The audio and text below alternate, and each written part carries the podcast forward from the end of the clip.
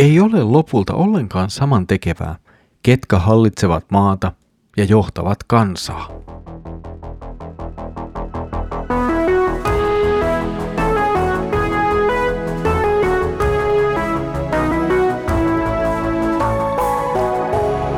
Kirjoitusten pauloissa.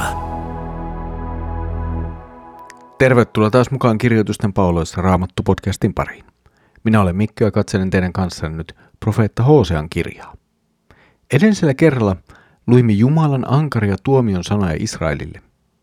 Kansa ehkä näennäisesti kyllä yritti kääntyä Jumalan puoleen, mutta sen huuto ei ollut tullut kuulluksi. Ja tänään me myös näemme lisää noita syitä, miksi Jumala ei enää vastaa armahtaen kansan huutoon. Tänään luemme Hosean kirjan 8. luvun jakeet 4-6. Israel asettaa itselleen kuninkaita vastoin minun tahtoani. Se valitsee virkamiehiä kysymättä neuvoa minulta. Hopeastaan ja kullastaan se tekee itselleen Jumalan kuvia omaksi tuhokseen. Hylkää sonnisi Samaria, minun vihani leimoaa sinua vastaan. Etkö sinä jo vihdoinkin perkaa pois tuollaista saastaa? Israelissa tuo sonni on valmistettu. Seppä sen on tehnyt, ei se ole Jumala. Pirstaleiksi lyödään Samarian sonni. Pitikö Israelilla olla kuningas? No se varmaan riippuu vähän näkökulmasta. Kansan näkökulmasta sille oli varmasti tarvetta. Tarvittiin joku johtamaan maata ja kansaa. Lisäksi kuninkuus oli se malli, jolla yleisesti tuolla alueella tuohon aikaan toimittiin ja se yleisesti tunnettiin. Varmaankin kaikilla Israelin naapurivaltioilla, siis jopa Juudalla, oli oma kuninkaansa. Näin oli tietenkin luontevaa ja luonnollista, että myös Israelilla oli kuningas. Mutta jos menemme tähän ajatukseen vähänkään syvemmin ja historiaan vähän kauemmas, niin näkökulmaa tulee ehkä hivenen vähän muutakin. Se ei olekaan ihan näin yksinkertainen ja suoraviivainen asia. Aikanaan, ennen kuin valtakunta oli jaettu Juudaan ja Israeliin, niin kansan tahto oli saada kuningas. Kansa tuli silloin profeetta Samuelin luo ja vaati itse asiassa, että kansalle voideltaisiin kuningas. Samuel ei tähän halunnut suostua, mutta lopulta Jumala antoi hänelle luvan suostua tähän kansan pyyntöön. Ja tuossa yhteydessä Jumala itse ilmaisee, että kansa ei lakkaa pitämästä Samuelia kuninkaanaan, vaan itse asiassa lakkaa pitämästä Jumalaa kuninkaanaan. Jumalan piti olla koko Israelin kansan kuningas, mutta kansa halusi maallisen kuninkaan johtamaan itseään. Samalla kuitenkaan sinänsä kuninkaan olemassaolo tai se, että kansaa johtaa kuningas, ei ollut täysin väärä. Näemme jo Mooseksen laissa, että siellä on kohtia, jotka säätelevät Israelin kuninkaan elämää ja toimintaa. Siellä puhutaan esimerkiksi siitä, että kuninkaalla ei saisi olla monia vaimoja eikä turhan paljon suurta rikkautta. No, jokainen voi meistä sitten lukea Vanhasta testamentista, miten hyvin tämä meni ja minkälaisia asioita Israelin yhdisti, siis kokonaisen yhden Israelin ajan kuninkaat ja sitten myöhemmin jakaantuneen valtakunnan kuninkaat sekä Juudassa että Israelissa noudattivat tätä kuningaslakia. No historiallisesti tultiin sitten sellaiseen kriittiseen vaiheeseen, kun kuningas Salomo, viimeinen yhdistyneen tai yhden Israelin kuningas, kuolee. Ja näin valtakunta jakaantuu etelävaltion, siis Juudaan, ja pohjoisvaltion Israeliin. Ja nyt sitten Israel valitsee itselleen kuninkaan vastoin Jumalan tahtoa. Jumala ei ollut mitenkään osoittanut, että Jerobeamista pitäisi tulla kuningas. Ja tästä lähti sitten kierre, jossa kuninkuus vaihtui sekä luonnollisesti että vähemmän luonnollisesti eri henkilöiden ja sukujen välillä pohjoisvaltakunnassa eli Israelissa. Ja kaiken tämän lisäksi Israelin ensimmäinen kuningas, siis Jerobeam ensimmäinen, perusti 2 epäjumalan palveluspaikkaa, joista olemme puhuneet jo aikaisemmin. Siis nuo epäjumalan palveluspaikat Daanissa ja Beetelissä. Ja näihin paikkoihin tehtiin myös kultaiset sonnipatsaat, joihin todennäköisesti nyt Hoseakin sitten tässä tekstissään, tai itse asiassa Jumalan sanat tässä tekstissä viittaavat.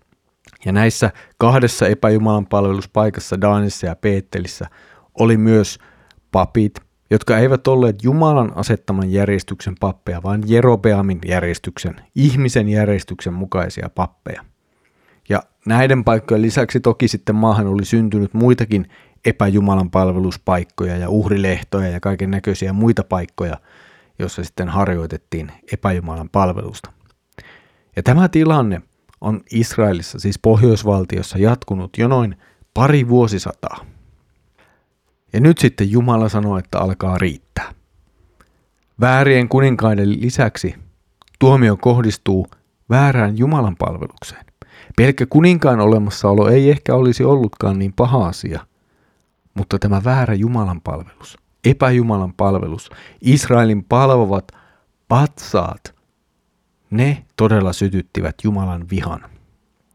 Lisäksi nuo patsaat, joita Israel palvoo, niin niistä puhutaan tavallaan vähän ironisesti tai jollakin tavalla kuvataan niitä, että no katsokaa nyt, nämä ovat ihmiskätten töitä.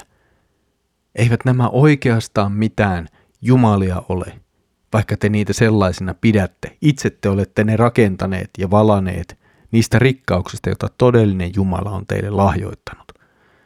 Mutta nyt Jumala tulee ottamaan nämä pois. Ne epäjumalat, joihin Israel on turvannut, tullaan hävittämään.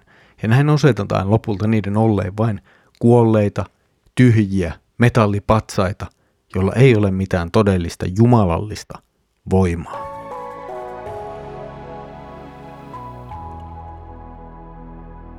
Pitääkö kuninkaan olla uskovainen? Tai ehkä vähän totutumme, kun meillä ei Suomessa eikä nykyään täällä Saksassakaan, jossa näitä jaksoja tein, ole kuningasta, niin voisimme kysyä, pitääkö presidentin tai pääministerin tai liittokanslerin olla kristitty? Tähän on helppo vastata kyllä ja ei.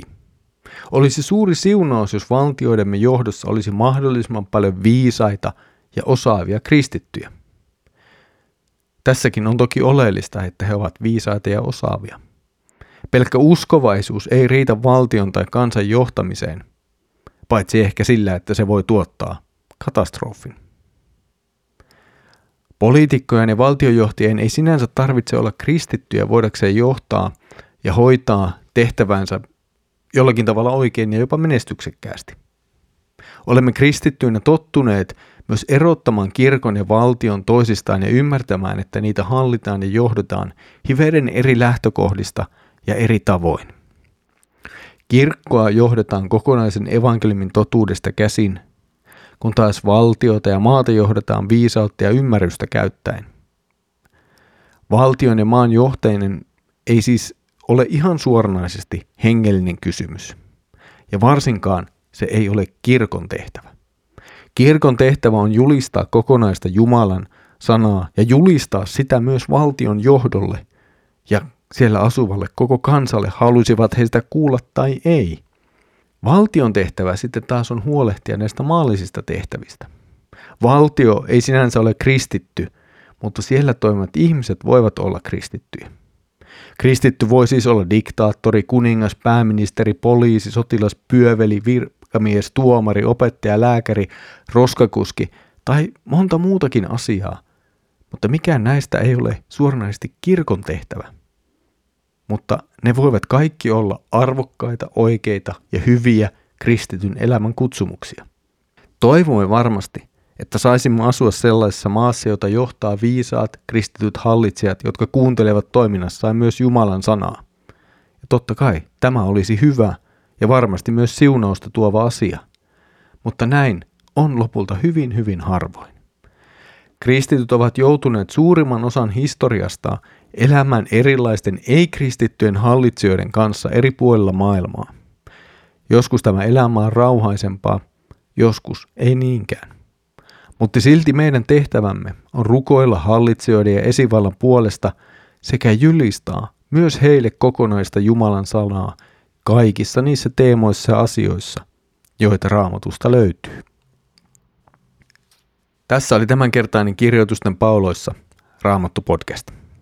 Mukavaa, että olet ollut yhdessä mukana katselemassa Hosean kirjan jakeita. Seuraavalla kerralla Jumalan tuomio kohdistuu nyt hivenen erilaisiin ihmisen elämän edellytyksiin. Ja niitä katselemme siis seuraavalla kerralla. Mutta nyt Herramme Jeesuksen Kristuksen armo, Isä Jumalan rakkaus ja Pyhän Hengen osallisuus olkoon sinun kanssasi. Aamen.